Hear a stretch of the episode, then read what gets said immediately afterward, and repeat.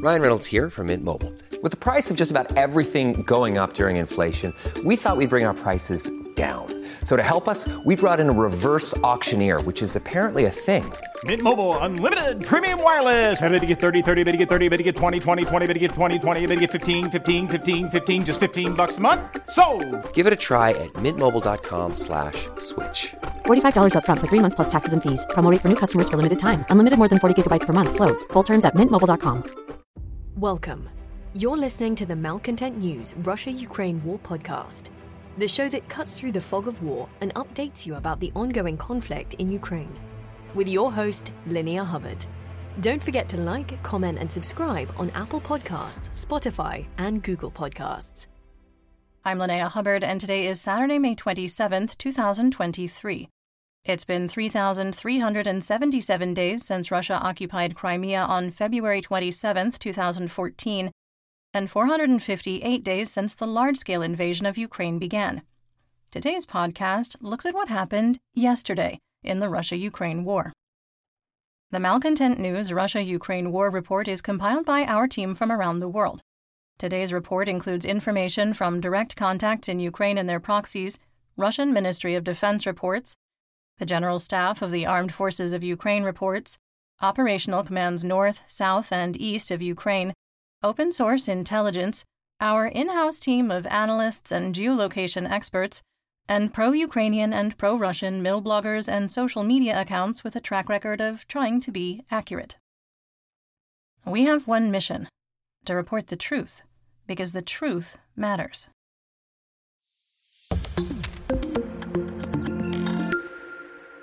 This podcast contains frank descriptions of war and its effects and may not be suitable for all audiences. Listener discretion is advised. Let's start with our assessment of the current status of the war.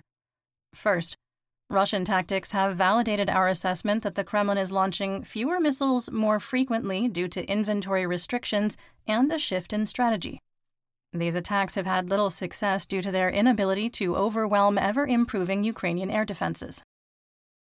Second, our assessment that private military company or PMC Wagner Group leader Yevgeny Prigozhin's claim that Russian proxy forces have fully captured Bakhmut was dubious was accurate, with Prigozhin saying in an interview, quote, "In Bakhmut, they're already actively crawling along the flanks." End quote. Third, our May 25th assessment that Project 18280 surveillance vessel Ivan Khurs likely received some damage but was not incapacitated was accurate, with the vessel returning to Sevastopol on May 26th under its own power with no visible moderate to major damage. Fourth, in preparation for larger offensive operations, Ukrainian forces continue shaping operations on multiple axes creating panic and uncertainty among Gauleiters, Russian administrators, and military leaders. Fifth, weather conditions will be unfavorable for large scale military operations through June 1st. Sixth, we've identified shaping activity by the Ukrainian armed forces in four locations that could indicate a larger attack is being prepared. And finally, our assessment that the border incursions into the Belgorod region were more political in motivation than militaristic was accurate. With anger growing among mill bloggers, propagandists, Russian state media, area residents, and local government officials who are calling for a change of the political and military leadership in Moscow.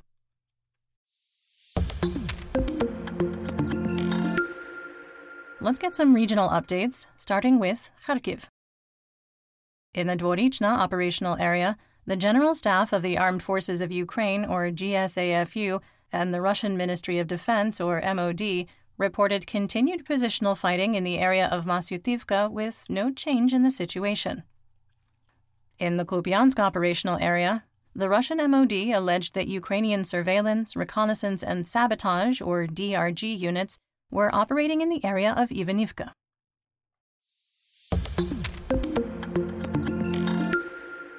Moving on to the Donbass region in Luhansk.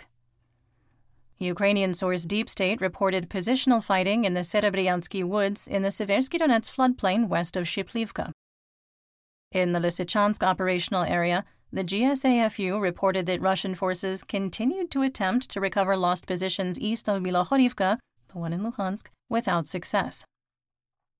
In occupied Luhansk, Russian state media journalist Mariana Batkovna described the situation in the occupied Popasna region after arriving, saying, quote, The humanitarian situation there is difficult, especially in Popasna itself. It is a dead city, but people continue to live there. It is very difficult to get there. People survive on a little humanitarian aid and the military. So, help in the form of food kits, hygiene products, and medicines is very necessary there. End quote. Popasna was captured on May 8, 2022, and before February 24th of the same year, it was home to 20,000 people. Today, fewer than 200 remain. Russian forces originally wanted to capture Popasna for its railroad infrastructure, but Russian General Alexander Lapin employed a World War II General Zhukov doctrine and leveled the city with artillery, destroying everything, as noted by Batkovna. The situation is similar in Severodonetsk, where a video recorded on May 25th showed that in the 11 months since Russian forces captured the city, almost no work had been done to repair civilian housing and infrastructure.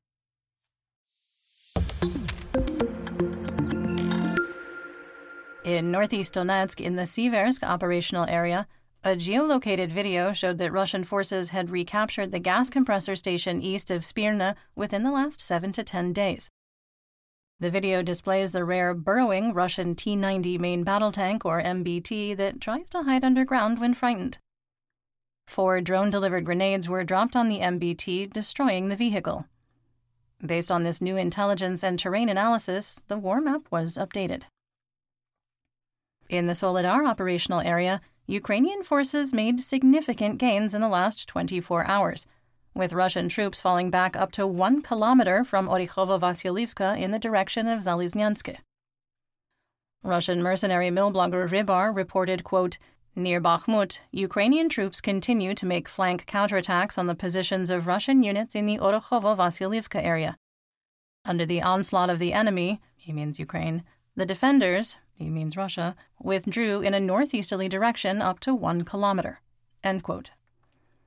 Russian mercenary mill blogger War Gonzo claims that Ukrainian forces have captured the heights north of Orikhovo Vasilivka and reached the M3 highway Russian ground line of communication, called a GLOC, that is a supply line.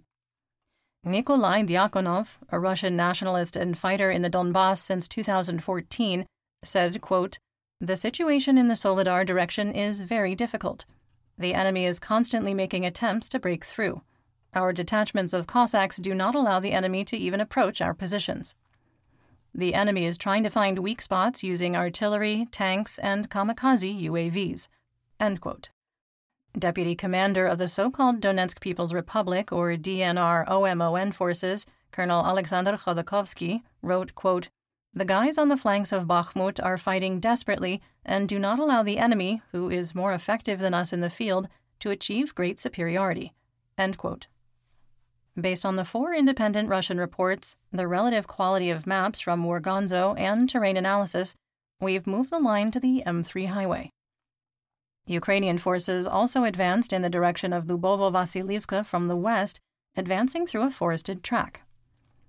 Some assessment Two Russian salients have formed on the northern flank of Bakhmut, a smaller one north of Orikhovo Vasilivka, and a larger one with the hamlet of Dubovo Vasilivka at its center. If Wargonzo is accurate, and we have given their report more weight, the smaller salient is untenable. The poorly trained and under equipped Russian forces in Dubovo Vasilivka are at a disadvantage due to terrain, and further Ukrainian advances on the M3 highway could force another Russian MOD report of a so called withdrawal to more advantageous positions. In Bakhmut, neither combatant reported significant fighting but a geolocated video from the Ukrainian 93rd Mechanized Brigade, Kholodny Yar, confirmed that PMC Wagner and Russian forces do not have full control of Bakhmut. DRG units were operating in the apartment buildings on the western side of Yuvalena Street. They were able to drive a civilian sedan on the dirt road on the edge of Bakhmut past Lievanyevskoho Street and exit in the direction of the Ilyustov complex. Based on this new intelligence, we adjusted the war map moving the block of apartments at Lievanyevskoho and Yuvalena streets to contested and the line of conflict one block east. We don't believe this represents a significant change from May 21st, as we have previously assessed that PMC Wagner had not fully captured Bakhmut. PMC Wagner leader Prigozhin confirmed that Wagnerites continue withdrawing from Bakhmut, saying, quote, Today, the Ministry of Defense is fulfilling the agreements and is actively changing my fighters in positions. Therefore, from June 1st, Bakhmut will completely come under the jurisdiction of the Ministry of Defense. We are leaving in an organized and planned way to field camps for reformation, staffing, and additional training. Our decision not to update the area of Ukrainian control on May 25th was sound. Ukrainian forces currently hold approximately 1.5 square kilometers of Bakhmut, that's a little over half a square mile, roughly 2.8% of the city. In the Klishchiivka operational area, Wargonzo reported that Russian attempts to retake lost positions south of Ivanivske were unsuccessful.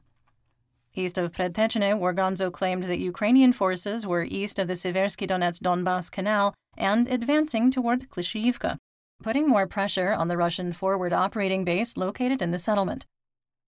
The GSAFU reported that Russian forces attempted to counterattack but were unsuccessful.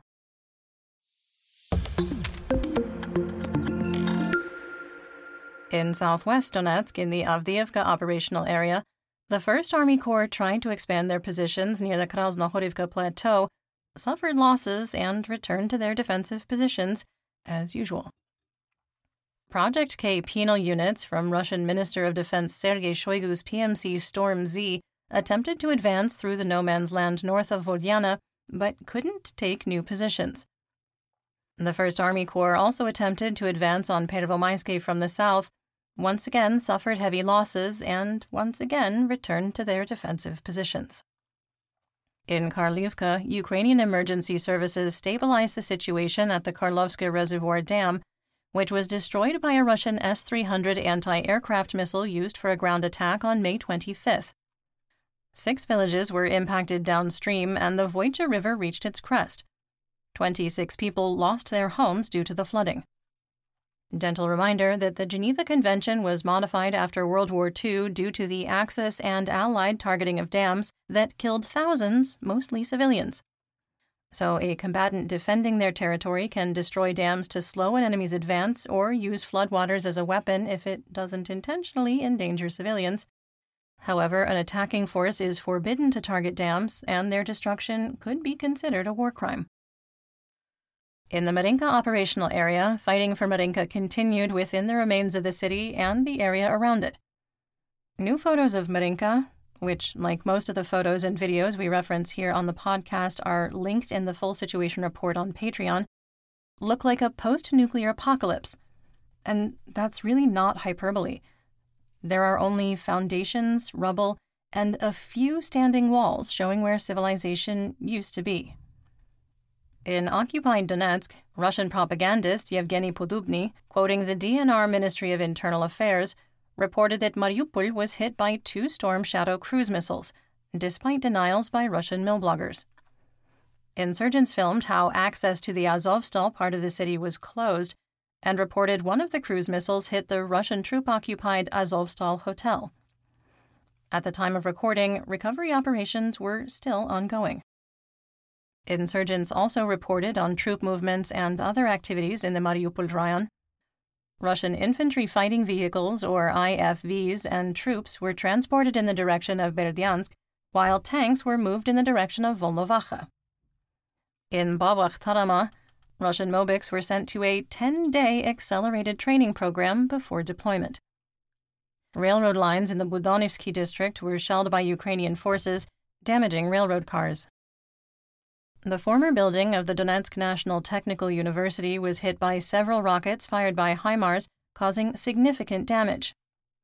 The university moved to Pokrovsk in 2014, and through February 2022, the building was used as a private, unaccredited college run by previous administrators, providing fake diplomas that were not recognized by any other university. After Russia expanded its war on Ukraine on February 24, 2022, the Ministry of Defense of the so called DNR took over the building. But wait, there's, there's more to this story. After the HIMARS strike, DNR officials brought mill bloggers and press members to the school, giving them interior and exterior access.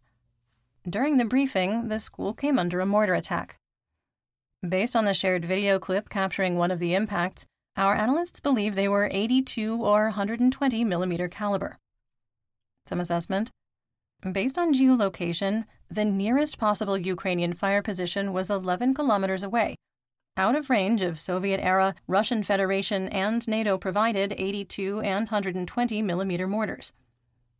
Based on this information and analysis, we believe that Russian forces shelled the former school while the press was there as a false flag. The Green Plaza area of Donetsk was also shelled, causing significant damage.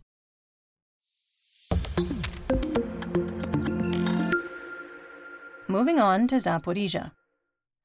Russian forces conducted 98 fire missions on 16 settlements along the line of conflict, targeting civilians and civilian infrastructure. In occupied Zaporizhia, exiled mayor of Melitopol, Ivan Fedorov, reported that Ukrainian forces attacked the Priazovsk airfield southeast of Melitopol and claimed an ammunition depot was destroyed. We cannot independently verify the claim. During the early morning of May 27th, at least one Storm Shadow missile struck Berdyansk at the Chemist Recreation Center, which had been converted into a Russian military base. Multiple videos and pictures show a fire in the area. The independent journalist organization Crimean Investigator reported that the May 25th Storm Shadow missile strike at the Azov Azovkabel plant in Berdyansk killed five and wounded a dozen Russian troops. There were multiple claims that an S 300 anti aircraft system and ammunition were destroyed in the attack. Local residents reported that ammunition cooked off for over 12 hours, with the sounds of detonation echoing through the night and continuing into Friday morning. Russian forces intercepted one of the cruise missiles, with the debris causing light damage at the Ivan Bohun Evangelical Church.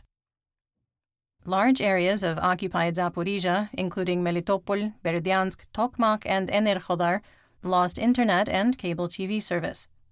At the time of recording, the internet had been partially restored in some areas, but at significantly reduced speeds. The Defense Intelligence Directorate of the Ministry of Defense of Ukraine, or GUR, claimed that Russian forces were planning a major provocation at the Zaporizhia nuclear power plant, or ZNPP, including intentionally leaking radioactive materials with the intent to blame the incident on a Ukrainian attack, saying, quote, Russians sabotaged today's planned rotation of the staff of the IAEA monitoring mission. They aim to provoke the international community and conduct a detailed investigation requiring a ceasefire. Russians are going to use this so desirable pause for the regrouping of the occupational personnel and to stop the Ukrainian counteroffensive. End quote. Okay, assessment. The truth matters. There was no evidence to support the claim, and the world community is already suspicious of Rosatom and its operation. We did not report on this claim yesterday because, in our assessment, it's either misinformation or a psychological operation. You're listening to the Malcontent News Russia Ukraine War Podcast.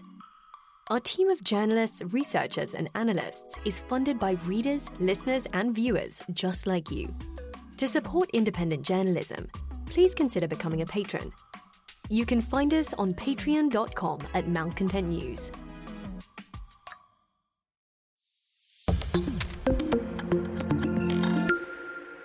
In the Black Sea, Crimea, Mykolaiv, and Odessa region, Ukrainian Lieutenant General Vyacheslav Nazarkin of Operational Command South, or OKS, reported that seven vessels of the Black Sea Fleet were on patrol, including one frigate capable of launching up to eight Kalibr cruise missiles.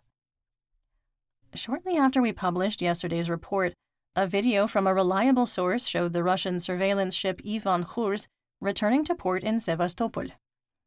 Despite passionate denials from the Twitter sphere, satellite images of Sevastopol from May 26, 2023, showed the Ivan Khurs moored at its berth. While there is no visible moderate or major damage, it does not mean that the sensitive electronic systems are unharmed or that there is no damage below the waterline. Assessment here the Russian MOD claimed after the May 24, 2023 attack that the Ivan Khurs would continue its patrol but instead beelined for Sevastopol. Based on the unscheduled return, the vessel likely suffered some damage, or at least one crew member was injured enough to require a return to port.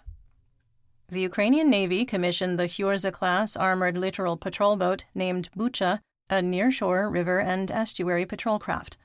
The commander in chief of the Ukrainian Armed Forces, General Valery Zaluzhny, was part of the senior military delegation attending the vessel's commissioning.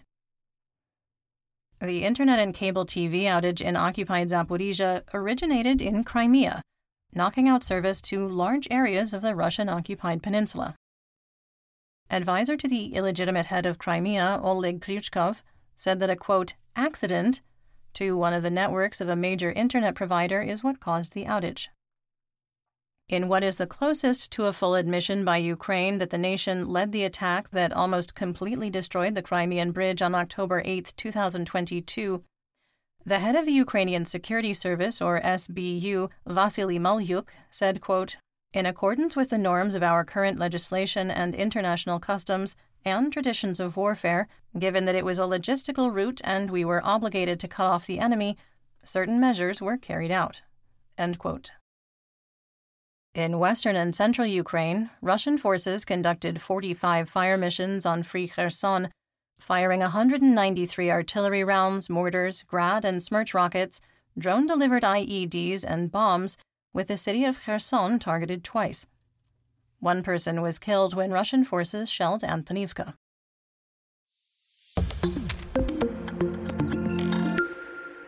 On the Russian front in Belgorod, a drone delivered IED struck the Federal Migration Office in Maisky, with no casualties reported.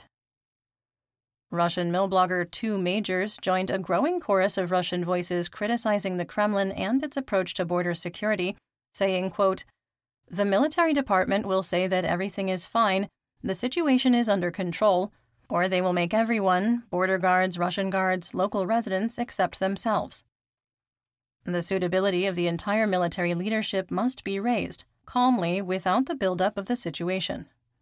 For some reason, it turned out that the vaunted dragon's teeth, billions of rubles, were not on the border but on frontiers favorable for defense. In addition, the Border Service has not yet been provided with everything necessary to detect the movement of troops and equipment to our borders, which have long become the front line. Rubbing salt in the wounds just a little bit, the Free Russian Legion, or FRL, released a video showing the events on May 22nd during the border incursion, including Russian border guards fleeing from the smaller Ukrainian forces, Russian military equipment damaged and destroyed, and Russian forces being hit by drone directed artillery fire. Russian mill blogger Vitaly Kiselyov reported a Russian citizen was detained in Gelendzhik, quote, who was planning an explosion at a law enforcement facility. When the man was arrested, the Russian Federal Security Service, or FSB, claimed he had already produced an explosive device. In Moscow, the FSB claimed they stopped a sabotage attempt that would have blown up a gas station in the Khoroshevo Mnevniki area near Zhivopisnaya Street. Two railroad relay stations were set on fire at the Zanevsky Post 1 train station in St. Petersburg. One of the cabinets burned out completely. The Ministry of Internal Affairs claims the cabinets had been left open before the attack.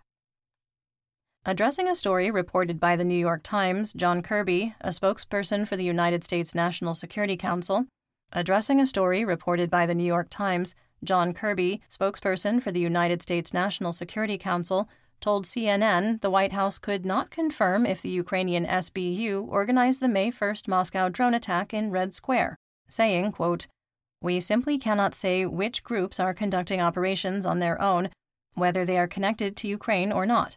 And of course, we cannot confirm the information in the article of the New York Times newspaper about this particular attack on the Kremlin. End quote.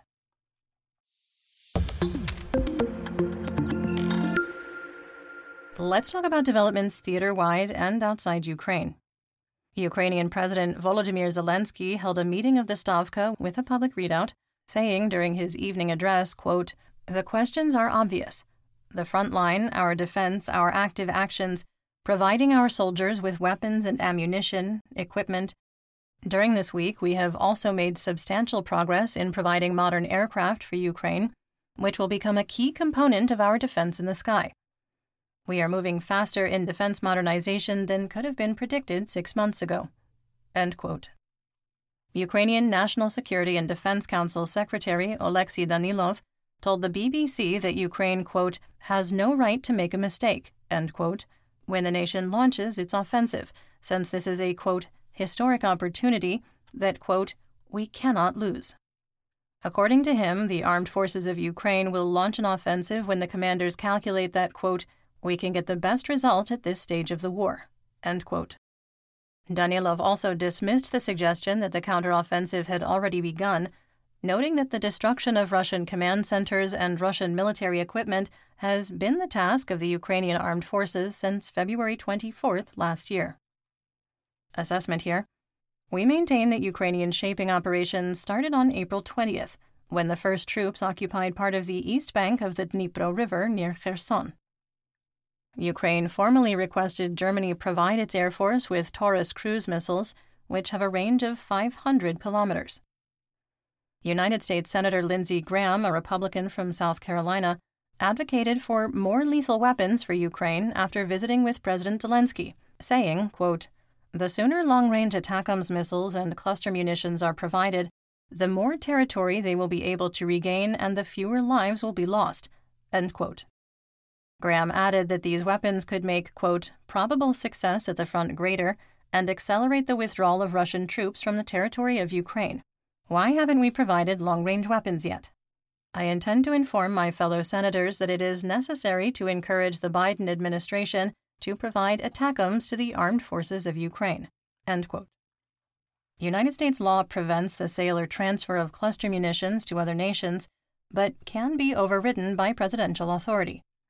Ukraine has asked for cluster munitions so they can be disassembled for the bomblets, which are repurposed to make drone delivered IEDs and improve lethality.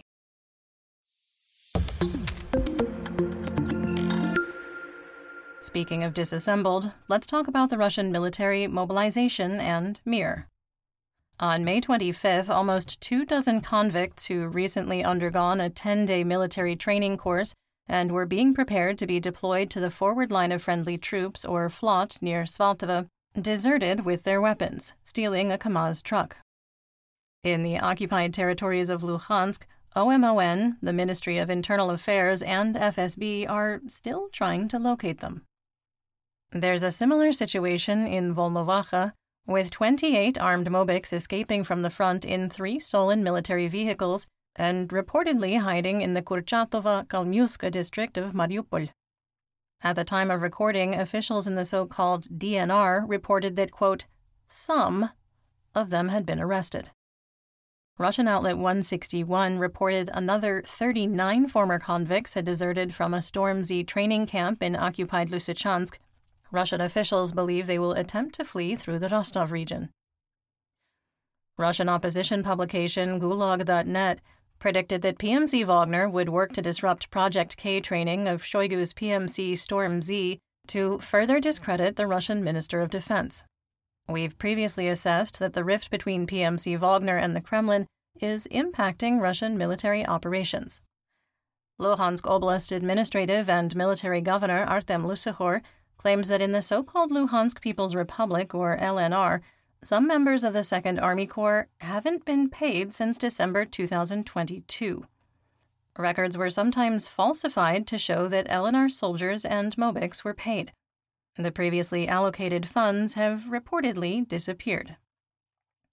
Belgorod Region Governor Vyacheslav Gladkov reported that the commander of the Preobrazhensky Battalion, Yuri Gaivoy, was killed in action during the cross border incursion on May 22nd and 23rd.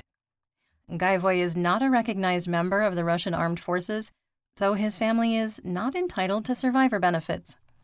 Governor Gladkov said his wife would receive a one time payment of 3 million rubles from the regional budget. We would like to recognize Russian propagandist and RT reporter Andriy Rudenko for earning the red stop sign of shame, or Blyatsker, from our analyst team. In the last 48 hours, Rudenko released two videos that were so poorly staged, so badly acted, that even Russian sources are openly mocking them as fakes.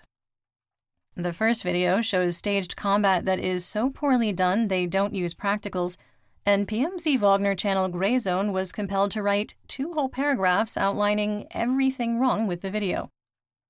The second video allegedly shows a German doctor harvesting organs from Ukrainians and is so over the top and ridiculous, and the production quality is so low that even American director Ed Wood Jr. would have cringed. I would like to share with you the review from one Russian milblogger. Quote, in this video, poor Taras is looking for a wounded brother and goes into the operating room to find foreign doctors there gutting his partner for organs. Fine acting, a divine foreign accent. Gay statements from a security guard so busy poking at the phone they did not see Taras going to the operating room. And Taras walks around with the GoPro turned on. Do you really have such crooked hands? Better not do anything at all. Just don't do your second rate stink or do them to make your commander happy, but do not throw this shameful game into the information space. End quote. Outrage over repeated Ukrainian incursions into Belgorod and Berdyansk is growing. Russian source Hardblog wrote, quote, The Kursk, Bryansk, and Belgorod regions are attacked by the armed forces of Ukraine on a daily basis. There are drones, artillery, and entry into Russian territory. In Moscow, of course, it is not felt there, so what if they attacked the Kremlin once with drones? The Chokhols, which is a slur referring to Ukrainians, feel the courage of impunity. In all three regions, there are people ready to defend their regions. There are former gunners, but there is nothing to defend. And the warehouses are full of weapons, but for some unknown reason, the state is preoccupied with anything from grain deals to discussing the hypothetical future of Ukraine but not with the fact that the country's territory is under attack. Wake up. Every shell that falls on our land is a nail in the coffin of people's trust in the state. It is the first and most important task of the state to protect the people. And you demonstrate every day that you are failing to do so. Worse, you do not allow others to do it. This is the highest level of betrayal of the country's interests. People can tolerate everything except your organizational impotence, bureaucratic idiocy, and criminal inactivity. And most importantly, your cowardice and unwillingness to take responsibility. Are you afraid to give people guns? Cretins. What you should be afraid of is that the people will find their own weapons and defend their land, but then not only from the chokhols, but also from the incompetent. The author behind the Veterans Notes Telegram channel expressed frustration with the situation in Belgorod, writing, quote, For two hours the Chokhols have been shelling the Belgorod region. I barely managed to get out of Murom. Meanwhile, there are serious problems in Moscow. There are no free tables in pubs, as they report in local channels. One country, you say? Posters have started to appear across Belgorod with a picture of Yevgeny Prigozhin declaring, quote, strong leader, not a bunker coward, and, quote, strength, confidence, stability. Exposing what we have already assessed is the political ambitions of the PMC Wagner leader and growing frustration among what the Russian state calls turbo patriots. Quick sidebar stability? Really? All those shouty videos beg to differ.